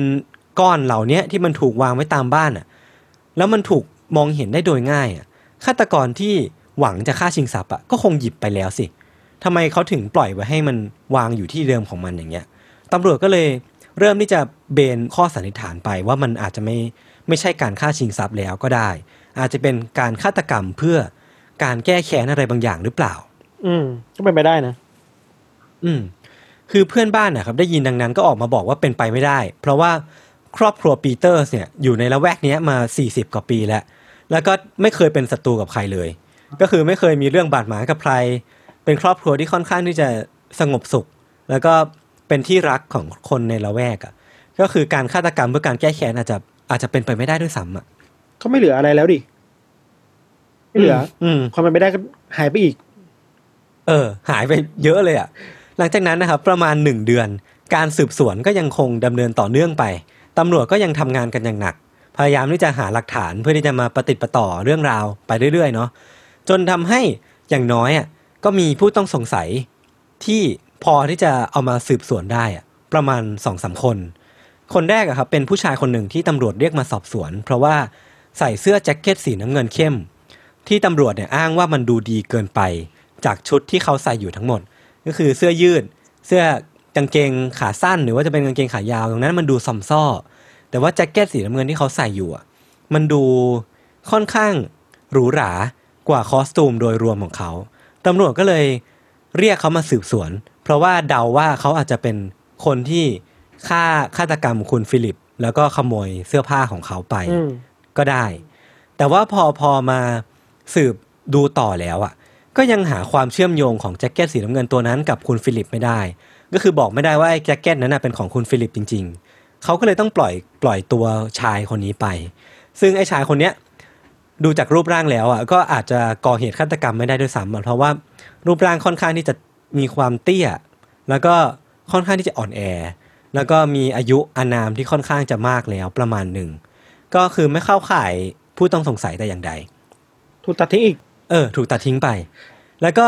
อีกสองคนน่ะ ที่ตำรวจเรียกมาสืบสวนน่ะ ก็ดูจะไม่ค่อยเข้าเขาไว้ยพี่ มีคนนึงบอกว่าตำรวจบอกว่าเป็นชายลึกลับ ที่มักเดินไปเคาะประตูบ้านของคนอื่น แล้วก็ทำตัวเป็นขอทานน่ะเคาะประตูบ้านแล้วก็ขอเงินไปกินข้าวอะ หรือว่าขอเงินไปใช้จ่ายตามต่างๆอะขอไปซื้อของอะ แต่ว่าพอชาวบ้านปฏิเสธไปอะชายคนเนี้ยก็จะทำท่าทำทางที่โกรธขึ้นมา แล้วก็ตำรวจก็เลยสันนิษฐานว่าไอ้การบันดาลโทสะของชายคนเนี้ยอาจจะเป็นสาเหตุที่ทำให้เขา ก่อเหตุฆาตกรรมคุณฟิลิปก็ได้ แต่ว่าสุดท้ายแล้วอะตำรวจก็หา ร่องรอยของชายคนนี้ไม่เจออแต่ว่าสรุปได้ว่าชายคนนี้ก็คงเป็นแค่คนไร้บ้านธรรมดาคนหนึ่งอะที่ไม่ได้มีพิษสงอะไร ก็เลยปล่อยชายคนนี้ไป แล้วก็ผู้ต้องสงสัยทั้งหมดที่ตำรวจมีตอนเนี้ย ก็ไม่เหลือแล้ว ไม่เหลือใครที่พอจะเป็นผู้ต้องสงสัยได้อีกต่อไปแล้ว คือทุกอย่างถูกตัดทิ้งหมดเลยอะเหมือนแบบที่ยศเล่ามาใช่อืม ตอนนั้นนะครับ พอตำรวจที่เริ่มที่จะจนมุมอะ ผลตรวจลายนิ้วมือของที่เขี่ยฐานที่ผมบอกว่าอาจจะเป็นที่ฆาตกรใช้ในการก่อเหตุก็กลับมาพอดี ผลปรากฏว่าไอ้ที่เขี่ยฐานนั้นอะมันมีร่องรอยที่บ่งชี้ว่ารอยนิ้วมือที่อยู่เคยอยู่ในในแท่งเนี้ยมันถูกคนร้ายอะทำความสะอาดจนเกลี้ยงเลยอะคือมันมีร่องรอยการทำความสะอาดคราบเลือดอยู่ มันมีร่องรอยการทำความสะอาดลายนิ้วมืออยู่ นั่นแปลว่า ตำรวจก็สันนิษฐานออกต่อจากหลักฐานนี้ได้ประมาณว่าฆาตกรน่ะมันมีเวลาเหลือเฟือ ในการเช็ดทำความสะอาดอาวุธทำให้เรื่องทั้งหมดอะมันดูมีเงื่อนงำมากขึ้นเออตำรวจบอกว่าถ้าเขามีเวลาขนาดนั้นน่ะ ขนาดที่จะเอาไอ้อาวุธในการก่อเหตุเนี่ยไปทำการชำระล้างเนี่ย แสดงว่าเป็นไปไม่ได้เลยที่ฆาตกรคนเนี้ยจะไม่เห็นเงินที่ฟิลิปทิ้งไว้ตามบ้านน่ะเขามีเวลาเหลือเฟือในการเดินตามบ้าน นั่นแปลว่าเงินที่ฟิลิปวางทิ้งไว้ตามบ้านเนี่ย ไม่น่าจะเล็ดลอดไปจากสายตาของชายคนนี้ได้อืมซึ่งถ้าเขามีเจตจำนงในการที่จะชิงทรัพย์จริง ๆ อะ เขาก็น่าจะเอาไปแล้ว แปลว่าไอ้ฆาตกรรมครั้งเนี้ยคงไม่ใช่การฆ่าชิงทรัพย์ธรรมดาอย่างแน่นอน อันเนี้ยคืออย่างน้อยก็ฟันสามารถฟันธงได้แค่อย่างเนี้ยอย่างเดียว อืมหลังจากนั้นก็ไม่ได้มีอะไรคืบหน้า ตำรวจก็ยังคงงมเข็นกันต่อไป มืดแปดด้านจนกระทั่ง ถึงช่วงสิ้นปีที่ว่าเฮเลนเนี่ย ออกจากโรงพยาบาลกลับมาพักรักษาตัวต่อที่บ้านได้ ก็คือเริ่มอาการดีขึ้นแล้ว ก็สามารถกลับมาพักที่บ้านได้ ตอนนั้นเองอะครับที่ว่าเริ่มจะมีเหตุการณ์ลึกลับบางอย่างเกิดขึ้นอืมในช่วงนั้นน่ะ เธอเองก็ยังไม่ได้หายดีเนาะก็คงยังต้องมีคนที่คอยเฝ้าดูแลอยู่ ก็เลยไปจ้างพยาบาลสองคน คนแรกเนี่ยชื่อว่าคุณเอดิธคลาร์กรับผิดชอบดูในกะกลางวัน แล้วก็มีภรรยาของนายอำเภอคนหนึ่งที่คอยเฝ้าดูเธอ แล้วก็ในตอนกลางคืนเนี่ยในกะกลางคืนน่ะจะมีพยาบาลอีกคนหนึ่งที่ชื่อว่ามิสซิสแฮตตี้จอห์นสันคือทั้งสามคนเนี้ยก็จะคอยเปลี่ยนเวรกันคอยดูแลคุณเฮเลนในขณะที่เธอก็ยัง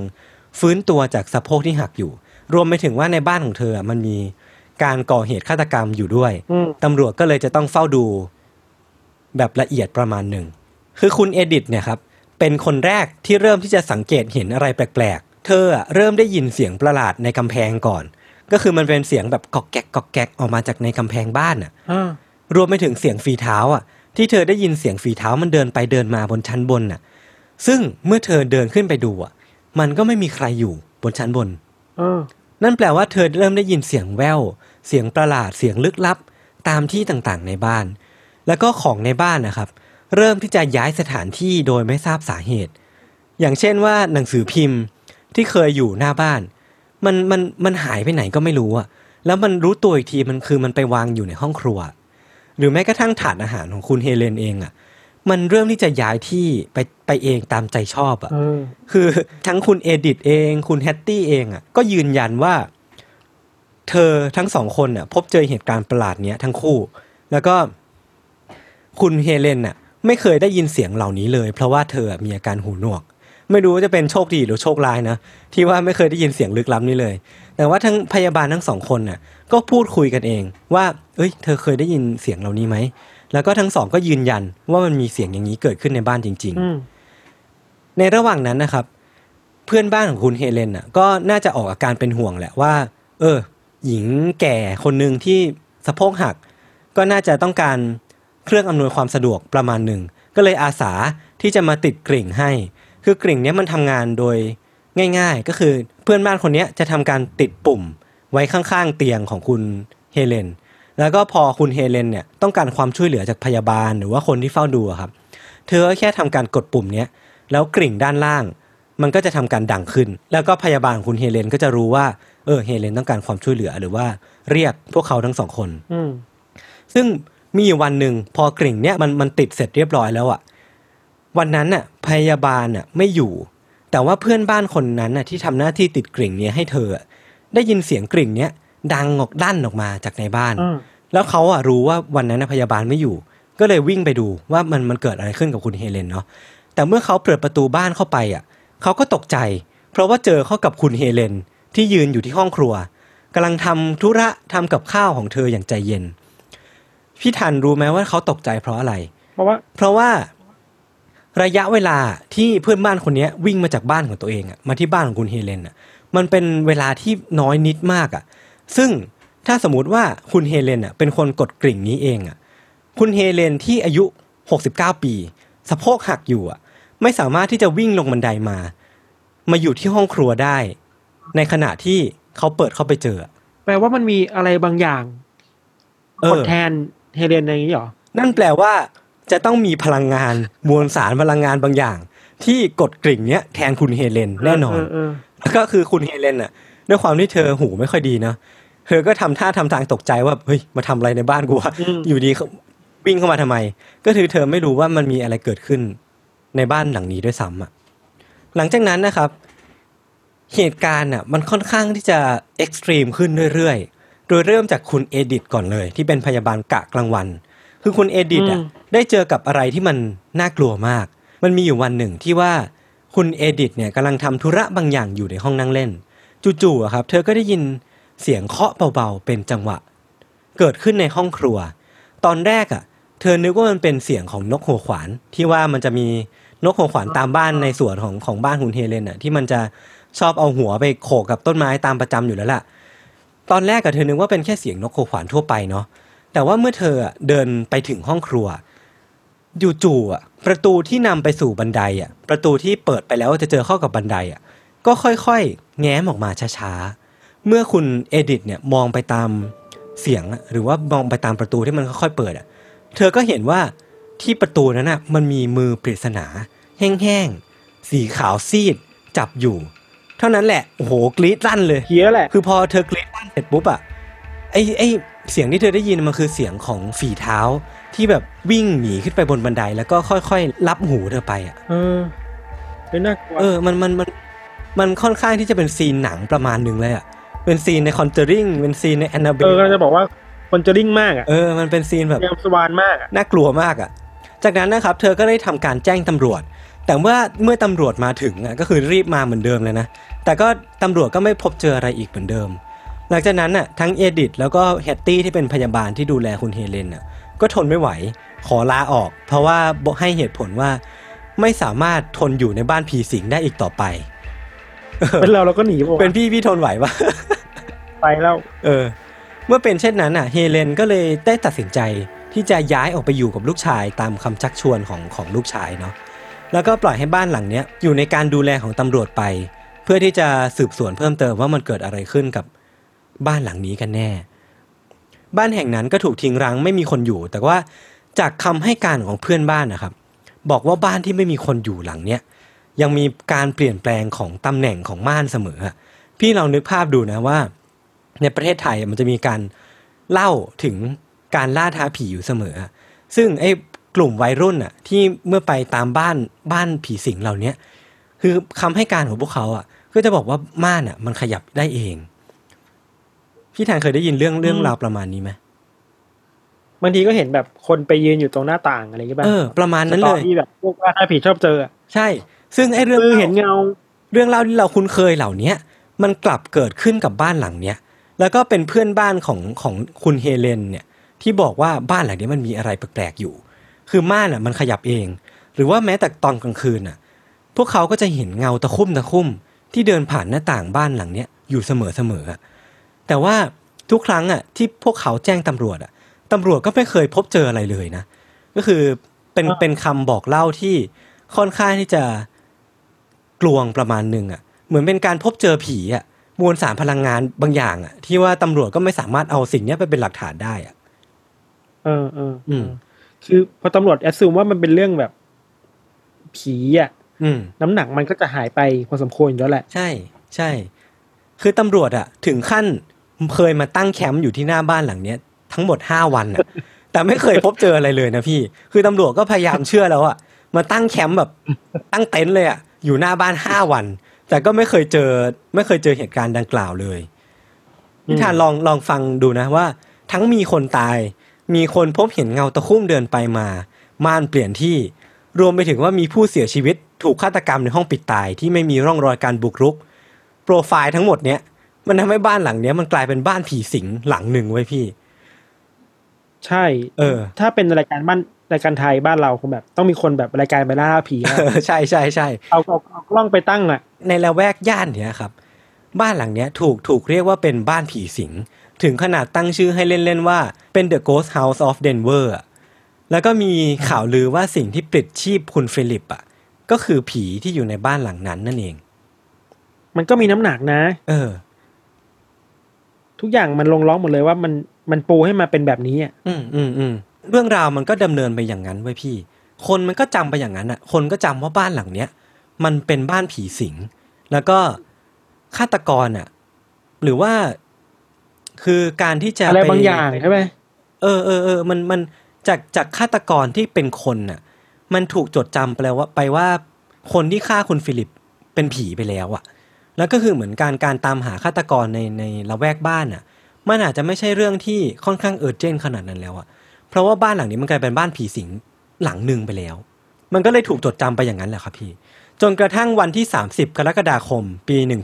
1942 คือในช่วงนั้นนะครับ หลังจากหลังจากที่เกิดเหตุกับคุณฟิลิปแล้วอะตำรวจอะก็ยังยังยังคงมีการลาดตระเวนในในละแวกย่านนั้นอยู่ ก็คงยังต้องมีการมา แวะเวียนมาผลัดเวรกันมาสำรวจที่บ้านหลังนี้อยู่เสมอ ก็คือต้องเข้ามาดูว่ามันเกิดอะไรขึ้น มีหลักฐานอะไรที่พอจะเอาไปปฏิดประต่อเรื่องราวได้เพิ่มเติมบ้างไหม คือวันนั้นนะครับมีตำรวจอยู่สองคนที่อยู่ในเวรที่ต้องออกลาดตระเวน แล้วก็ทั้งสองคนน่ะก็เปิดประตูเข้ามาในบ้านหลังนี้ตามปกติ แต่ว่าสิ่งที่วันนั้นน่ะไม่ปกติก็คือ พวกเขาอะได้ยินเสียงตะกุกตะกักเกิดขึ้นที่ชั้นบน หลังจากที่ได้ยินเสียงนั้นน่ะ พวกเขาก็รีบวิ่งขึ้นไปตามต้นตอของเสียงอะ คือเสียงอยู่ตรงไหนพวกเขาก็วิ่งไปตรงนั้นอะ แล้วก็เสียงนั้นน่ะมันมันพอที่จะคาดเดาได้ว่ามันเกิดขึ้นมาจากห้องเก็บของทางด้านบน พวกเขาก็เลยทำการวิ่งเข้าไปในห้องนั้นน่ะ แล้วก็พบเข้ากับขาแห้งๆคู่หนึ่ง ที่กำลังตะเกียกตะกายเข้าไปยังช่องเล็ก ๆ ในตู้ด้านหลังห้องอะ คือพี่พี่ธานลองนึกภาพนะพี่ธานเป็นตำรวจพี่ธานวิ่งเข้าไปในห้องเนี้ยแล้วก็ทางด้านมุมห้องอะ ลึกเข้าไปในห้องอะ มันจะมีช่องเล็ก ๆ ช่องหนึ่ง ที่ในช่องนั้นอะมันจะมีขาทั้งขาสองข้างอะ พยายามดันตัวเองอะ ดันร่างเข้าไปในช่องนั้นอะใช่ภาพน่ากลัวมากเลยนะเออ แล้วขาขาคู่นั้นจากคำให้การของตำรวจนะครับ มันเป็นขาที่แห้งๆอะซีดๆขาวๆอะโอ้โห หนังผีอะ Conjuring พวกอะเขาอะไม่แต่ว่าด้วยความที่เป็นตำรวจอะครับ ถ้าเป็นคนเราเองอะก็คงจะวิ่งหนีไปแล้วถูกปะคงแบบเอ้ยผีไม่สู้หรอก แต่ว่าพอเป็นตำรวจอะมันจะมีจรรยาบรรณมันจะมีความที่จะต้อง เออ มันไม่สามารถเป็นผีได้ ยังไงก็ต้องเข้าไปพิสูจน์อะพวกเขาก็เลยไม่รอช้าวิ่งเข้าไปดึงตัวเจ้าของร่างปริศนานั้นออกมา ปรากฏว่าชายที่เป็นเจ้าของร่างปริศนานั้นนะครับ ไม่ใช่ผีแต่อย่างใด แต่ว่าเป็นชายคนหนึ่งที่มีลักษณะคิ้วหนาเข้ม ตาเบิกโพลงแล้วก็มีผิวเนี่ยที่ขาวซีดเหมือนผีอะทำท่าทำทางป้องปกป้องตัวเองจากแสงที่มัน ฉายเข้ามาที่หน้าของเขาอะอืมเออ เชี่ยเออเออคือไม่ใช่สรุปไม่ใช่ผีถูกป่ะคือคน ไม่ใช่ผี เป็นชายคนหนึ่งที่มีลักษณะผอมแห้ง ขาวซีด แล้วก็มี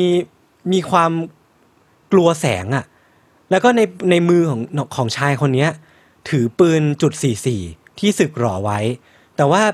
ปืนนั้นนะครับเขาถือในลักษณะที่ไม่ได้จะเอาไว้ป้องกันตัวแต่อย่างใด ก็คือไม่ได้มีทีท่าขัดขืนน่ะ แต่ว่าทีท่าหรือว่าลักษณะที่เขาออกอาการมาตอนนั้นน่ะ มันคือลักษณะของการตื่นกลัวมากกว่า ว่าอืมเขาอาจจะไม่ได้ออกมาเจอแสงเป็นระยะเวลานาน อืมคือเมื่อเมื่อนำตัวเขาอะไปสืบสวนที่โรงพักอะครับ ก็เลยได้ความเพิ่มเติมว่าชายคนเนี้ยมีชื่อว่าทีโอดอร์เอ็ดเวิร์ดโคนีสคือคุณทีโอดอร์เนี่ยเกิดในปี 1882 ที่รัฐอิลลินอยส์คือเขาอะเคยมีครอบครัวที่ฐานะดีมาก่อน มีชีวิตอยู่อย่างสุขสบาย จนกระทั่งคุณพ่อของคุณทีโอดอร์เนี่ยเสียชีวิตลง เขากับแม่ก็เลยต้องพากันย้ายไปอยู่ที่ฟาร์มแห่งหนึ่ง หลังจากนั้นนะครับทีโอดอร์ชีวิตก็เหมือนพลิกผันลงทีโอดอร์ก็ป่วยเป็นวัณโรค แล้วก็มักที่จะป่วยออดๆแอดๆเสมออะทำให้แม่ของเขาประคบประหงมคุณทีโอดอร์เนี่ยเป็นพิเศษ คือจริง ๆ แล้วคุณทีโอดอร์เนี่ยชอบที่จะเล่นกีฬามาก แต่ว่าหลังจากที่เขาป่วยเป็นวัณโรคอะ ทั้งๆที่เขาชอบเล่นกีฬามากอะแต่แม่เขาก็ไม่อนุญาตให้เล่น แล้วก็นำเสนอให้เขาเล่นดนตรีแทน ซึ่งเครื่องดนตรีที่เขาเล่นน่ะก็คือเครื่องแมนโดลิน ต่อมาทั้งคู่ก็ได้ย้ายกันมาอยู่ที่เดนเวอร์ทั้งเขาและคุณแม่ก็ได้ย้ายมาอยู่ที่เดนเวอร์เนาะที่ซึ่งแม่ของของของคุณเทีโอดอร์เนี่ยประกอบอาชีพเป็นแม่บ้าน หลังจากย้ายมาอยู่ได้ไม่นานนะครับ ก็มีชายคนหนึ่งมาหลอกลวงให้แม่ของคุณเทีโอดอร์เนี่ยนำเงินมรดกที่ได้ตกทอดมาจาก การเสียชีวิตของคุณพ่อเนี่ย ไปลงทุน แล้วก็ได้โกงเอาเงินจำนวนทั้งหมดนั้นอะไปหมดเลยทำให้คุณเทีโอดอร์แล้วก็คุณแม่เนี่ยตกอยู่ในที่นั่งลำบาก ชีวิตของทั้งคู่เนี่ยก็แย่ลงอย่างมากอะจนสามปีต่อมา ด้วยความที่ชีวิตมันไม่ได้ดีขึ้นเลยอะคุณแม่ของคุณเทีโอดอร์ก็เสียชีวิตลง แล้วก็ไม่เหลือเงินไว้ให้คุณเทีโอดอร์สักแดงเลย อืมคือสิ่งที่ทำให้เยียวยาจิตใจหรือว่าทำให้ชีวิตของ คุณเทีโอดอร์สามารถดำเนินต่อไปได้อะมันคือดนตรีเว้ยพี่ คือดนตรีครับหรือว่าเครื่องเครื่องดนตรีแมนโดลิน เนี่ยทำให้มันเป็นเหมือนเป็นการบรรเทาทุกข์ของคุณเทีโอดอร์เมื่อไหร่ที่เขาคิดถึงครอบครัว เมื่อไหร่ที่เขาคิดถึงแม่ เขาก็จะหยิบเอาเครื่องดนตรีเนี่ยมาเล่นเสมอ แล้วก็ไอ้ไอ้เครื่องดนตรีแมนโดลินเนี่ยมันทำให้เขากับครอบครัวปีเตอร์สเนี่ยได้มาพบเจอกัน คือเขาอะได้มาพบเจอกับคุณฟิลิป แล้วก็คุณเฮเลนปีเตอร์สที่ ชมรมดนตรีที่คุณคุณเฮเลนแล้วก็คุณฟิลิปเนี่ยเป็นคนเป็นสมาชิกด้วย แล้วก็คุณทีโอดอร์เนี่ยก็เข้าไปเป็นหนึ่งในสมาชิกชมรมแห่งนั้น แล้วก็ทั้งทั้งสามคนเนี่ยก็ได้พบเจอกัน แล้วก็ครอบครัวปีเตอร์สเนี่ยก็จะหยิบยื่นน้ำใจให้คุณทีโอดอร์เสมอ ก็คือมีมีอะไรคุณทีโอดอร์มีความลำบากใจอะไร ก็มักที่จะมาพึ่งพิง แล้วก็มักที่จะพาคุณเทีโอดอร์ไปเลี้ยงข้าวที่บ้านเสมอ หลังจากนั้นนะครับคุณชีวิตของคุณเทีโอดอร์ก็ ดำเนินต่อไปเรื่อยๆ เขาก็ได้ไปเป็นผู้ช่วยช่างประปา เติบใหญ่จนเป็นช่างที่มีผู้ช่วยเป็นของตัวเอง แต่ก็หลังจากนั้นน่ะที่ว่าอาชีพค่อนข้างที่จะดำเนินไปได้ด้วยดีจู่ๆเขาก็ชวนผู้ช่วยของเขาอะลาออกไปเปิดบริษัทโฆษณาแห่งหนึ่ง ที่ไปไม่รอด จนต้องกลับมาอยู่ที่เดนเวอร์ แล้วก็ตัดสินใจกลับมาหาครอบครัวปีเตอร์อีกครั้งหนึ่ง หวังว่าหลังจากที่ไม่ได้เจอกัน 30 ปีอะ ครอบครัวปีเตอร์จะยังคงมีน้ำใจให้เขา จะยังคงมีมิตรไมตรีให้เขา หวังที่จะกลับมาพึ่งใบบุญของครอบครัวนี้อีกครั้งหนึ่งอืม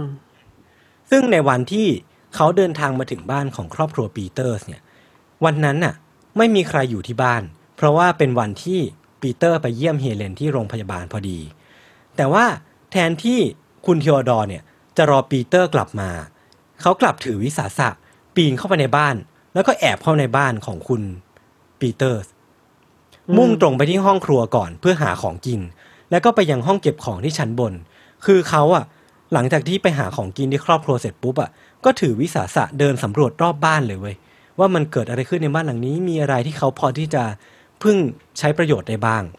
ซึ่งพอเขาไปถึงที่ห้องเก็บของชั้นบนน่ะ ที่นั่นน่ะเขาก็พบเข้ากับช่องเล็กๆ ช่องนั้นแหละ ที่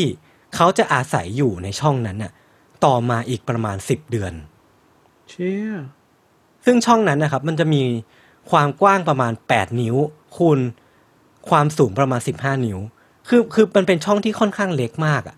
คือมันไม่สามารถเป็นแทบจะเป็นไปไม่ได้ที่คนคนหนึ่งจะอาศัยอยู่ในนั้นน่ะ แต่ว่าเขาอะกลับอาศัยอยู่ในช่องเล็ก ๆ แห่งนั้นน่ะสิบเดือนติดต่อกัน คือเหตุผลที่เขาพูดกับตัวเองเนาะแล้วก็เป็นเหตุผลที่เขายืนยันกับเป็นคำให้การกับตำรวจอะ เขาบอกว่า ช่องแห่งเนี้ยหรือว่าบ้านหลังเนี้ยน่าจะเป็นที่ที่ดีที่เขาจะสามารถหลบหนีในช่วงหน้าหนาวแบบนี้ได้ อืม คือเขาไม่ได้คิดอะไรไปมากกว่าที่ว่า ช่องแห่งเนี้ยจะเป็นช่องที่เขาหลบหนาวเลยอะแล้วก็ไม่ได้คิดถึงเรื่องถูกผิด ไม่ได้คิดถึงว่า คุณฟิลิปจะคิดยังไง คุณเฮเลนจะคิดยังไง คือเขาไม่ได้สนใจอะไรเลย คิดแค่ว่า เออ อันนี้น่าจะเป็นทางรอดที่เขาสามารถพึ่งพิงได้ในช่วงหน้าหนาวที่มันทรมานมาก เหมือนเอาตัวรอดอย่างเดียว เออเออใช่ใช่เอาตัวรอดใช่ถูกป่ะใช่ จากคำสารภาพของคุณทีโอดอร์ครับบอกบอกว่าโดยปกติแล้วอะเขาจะรอคุณฟิลิปอะนอนหลับจนกรนก่อนนะถึงแอบย่องลงมาหยิบของที่ห้องครัวไปกินอะ แล้วก็ใช้วิธีหยิบทีละน้อยเพื่อให้ไม่ผิดสังเกต แล้วก็หยิบกลับไปกินในรู เพื่อที่จะไม่มีใครจับได้ ซึ่งอืมในรูนั้นอะเขาได้ทำการประดิษฐ์อุปกรณ์สำหรับฟังข่าวฟังเพลง แล้วก็ได้ทำการไปขโมยหูฟังของคุณฟิลิปมาด้วยอะคือมันเป็นเป็นเป็นรูที่เขาสามารถมี entertainment ได้ประมาณหนึ่งเลยอะแล้วก็สามารถใช้ชีวิตอยู่ในนั้นได้อะแล้วก็เป็นมันจะมีโลก detail detail ที่น่าขนลุกประมาณหนึ่งอะว่าเขาอะใช้มีดโกนของคุณฟิลิปอะในการโกนหนวดของตัวเองด้วยอะแต่คุณฟิลิปก็ไม่รู้ใช่ไหมเออ ไม่มีใครรู้ ซึ่งซึ่งไอ้มีดโกนเนี่ย ผู้ชายจะรู้กันว่า ไม่มีใครอยากให้ใช้ใครเอามีดโกนของตัวเองไปใช้อะ เออ มันเป็นค่อนข้างที่จะเป็นของส่วนตัวประมาณหนึ่งอะ แล้วก็คุณทีโอดอร์เนี่ย มีวิธีแก้เบื่อในบ้านอะ ที่ค่อนข้างพิเรนทร์ คือทีโอดอร์เนี่ย จะมีวิธีแก้เบื่อก็คือ เขาจะทำการเดินตามคุณฟิลิปไปรอบบ้านทำตัวเป็นเงาของคุณฟิลิป แล้วก็ซ่อนอยู่หลังประตูเวลาคุณฟิลิปเดินผ่าน เหมือนที่เราชอบเล่นกันอะ เวลามีเราแอบเข้าไปในห้อง เราก็จะหลบอยู่หลังประตู แล้วก็คนที่เดินผ่านเข้าไป ก็จะไม่รู้ว่าเราอยู่ตรงนั้น คือคุณทีโอดอร์ใช้วิธีนี้กับคุณฟิลิปที่เป็นเจ้าของบ้าน สิ่งที่เขาทำอะ เขาบอกว่าเป็นแค่การแก้เบื่อเท่านั้นเองอะ เพื่อที่จะเขาเขาจะสามารถใช้ชีวิตในบ้านหลังนี้ต่อไปได้ เพราะว่ามันน่าเบื่อมากเขาไม่มีอะไรทำอะ แล้วก็เขาเลือกที่จะทำอย่างนี้ เพื่อที่จะแก้เบื่อเป็นวันเท่านั้นเอง ซึ่งพี่ลองนึกภาพนะ ว่าถ้าพี่เป็นเจ้าของบ้านอะ แล้วพี่มีใครก็ไม่รู้อะ มาทำอย่างนี้กับพี่อะ โอ้โหน่าขนลุกมากเลยอะ มันคือของใช้เราที่ถูกใครไม่รู้เอาไปใช้ด้วยอะเออ รวมไปถึงว่าเราเดินอยู่ในบ้านน่ะ ก็อาจจะมีใครก็ไม่รู้เดินเดินตามเราอยู่อะ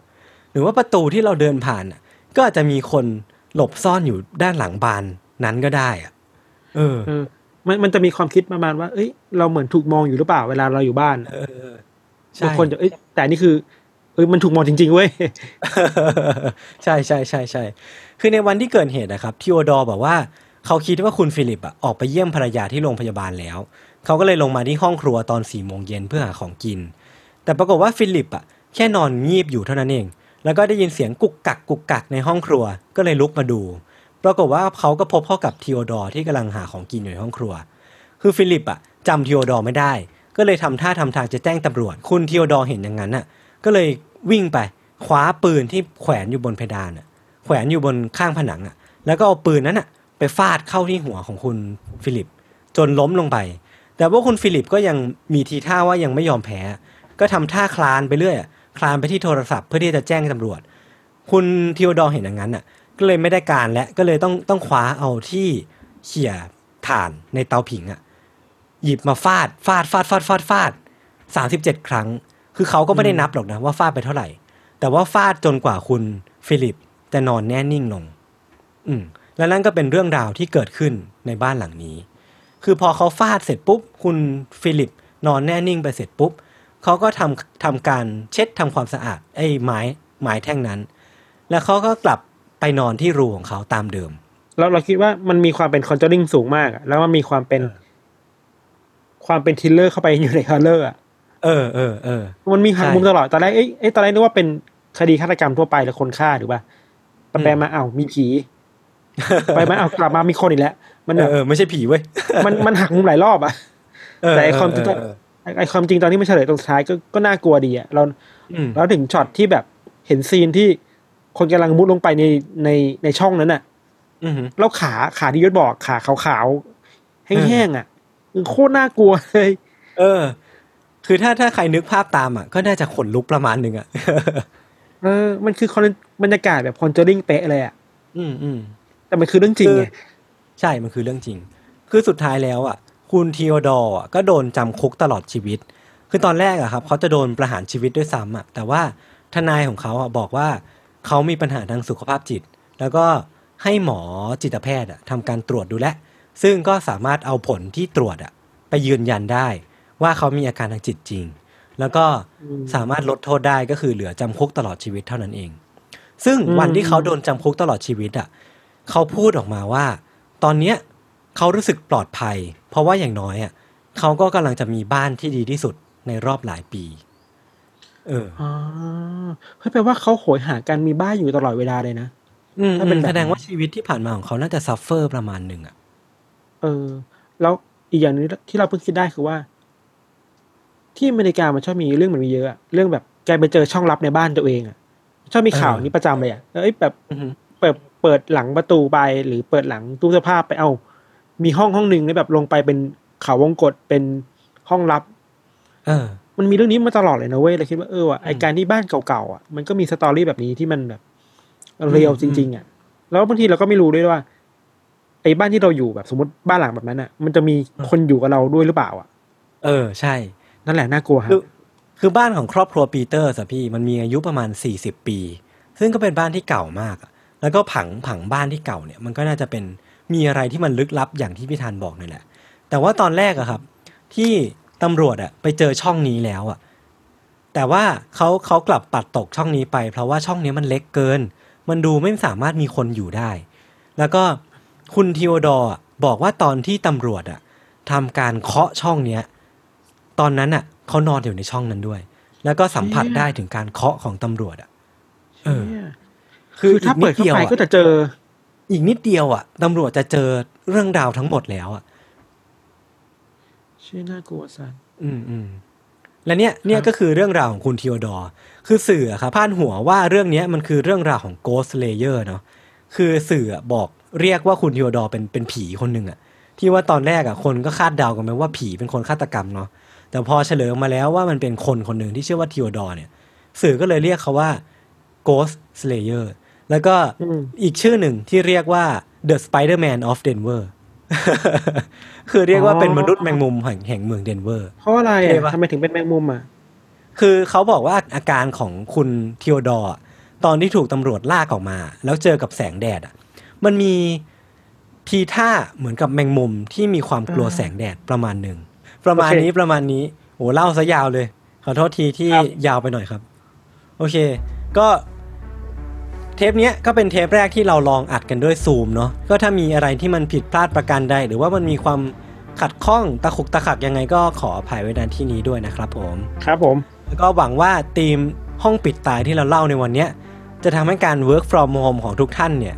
มีความฮาลือหัน มีความน่าสนุกขึ้น เออพี่ทันว่าไหม เวลาเราคิดว่า work from home เนี่ย แล้วอยู่คนเดียวเนี่ย หรือจริง ๆ แล้วอะ อืม อาจจะไม่ได้อยู่คนเดียวก็ได้นะโอ้ทิ้งท้ายไม่ให้กลัว โอเคครับโอเคครับ วันนี้ก็มีประมาณนี้ ติดตาม Untitled Case ต่อได้ใน episode ต่อ ๆ ไป ทุกช่องทางของ Salmon Podcast เช่นเคยครับผม วันนี้ผมกับพี่ธันก็ลาไปก่อน สวัสดีครับ สวัสดีครับ